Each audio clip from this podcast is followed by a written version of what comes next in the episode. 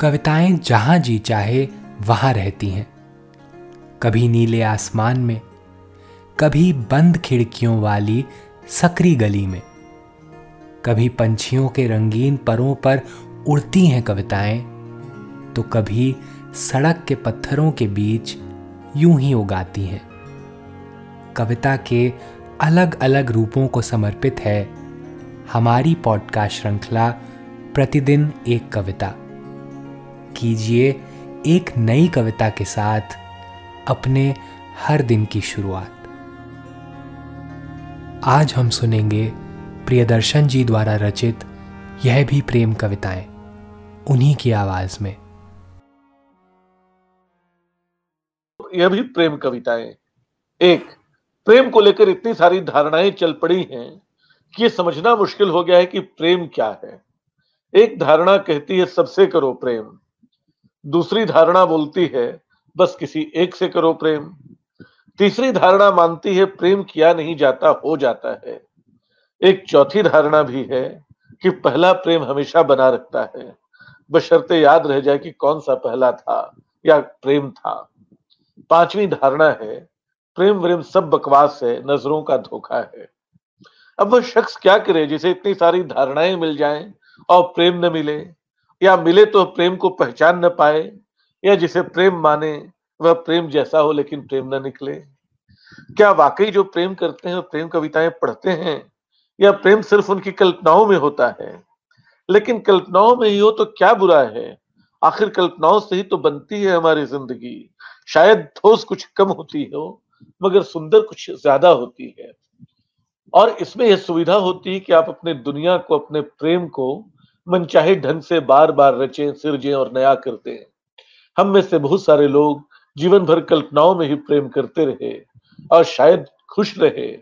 किस काल्पनिक प्रेम ने भी किया उनका जीवन समृद्ध? दूसरा, जो न ठीक से प्रेम कर पाए न क्रांति, वे प्रेम और क्रांति को एक तराजू पर तौलते रहे। बताते रहे कि प्रेम भी क्रांति है और क्रांति भी प्रेम है। कुछ तो ये भरमाते रहे कि क्रांति उनका पहला और अंतिम प्रेम है। कविता को भी अंतिम प्रेम बताने वाले दिखे। प्रेम के नाम पर शख्सियतें भी कई याद आती रही। मजनू जैसे दीवाने और लैला जैसी दुस्साहसी लड़कियाँ और इन दोनों से बहुत दूर खड़ा शायद बेखबर भी।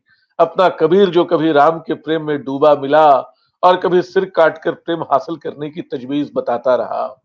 न जाने कितनी प्रेम कविताएँ लिखी गई न जाने कितने प्रेम नाय, प्रेमी नायक खड़े हुए। न जाने कितने फ़िल्मों में कितनी कितनी बार कितनी कितनी तरह से कल्पनाओं के सैकड़ों इंद्रधनुषीय रंग लेकर रचा जाता रहा प्रेम। लेकिन जिन्होंने किया, उन्होंने भी पाया। प्रेम का इतना पसरा हुआ रायता किसी काम नहीं आया। जब हुआ, हर बार बिल्कुल नया सा लगा, जिसकी कोई मिसाल कहीं हो ही नहीं सकती थी, जिसमें छुआ, अनछुआ, जो कुछ हुआ, पहली बार हुआ। तीसरा, वे जो घरों को छोड़कर दीवारों को फलांग कर, जातियों और खाप को अंगूठा दिखाकर एक दिन भाग खड़े होते हैं।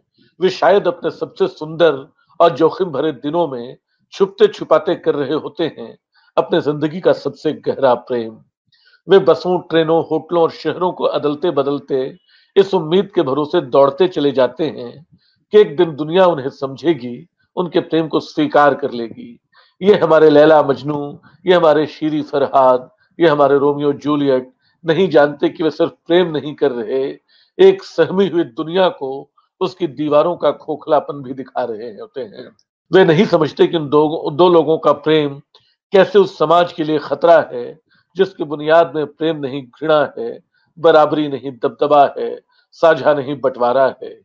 वे तो बस कर रहे होते हैं प्रेम जिसे अपने ही सड़ाम से बजबजाती और दरकती हुई एक दुनिया डरी डरी देखती है और जल्द से जल्द इसे मिटा देना चाहती है। आज की कविता को आप पॉडकास्ट के शो नोट्स में पढ़ सकते हैं। आप जहाँ भी प्रतिदिन एक कविता सुन रहे हैं, वहाँ अपने कमेंट शेयर करना ना भूलें। अगर आप चाहते हैं कि नई धारा रेडियो की यह प्रस्तुति हर सुबह आपके व्हाट्सएप पर आ जाए तो हमें इस नंबर पर मैसेज भेजें।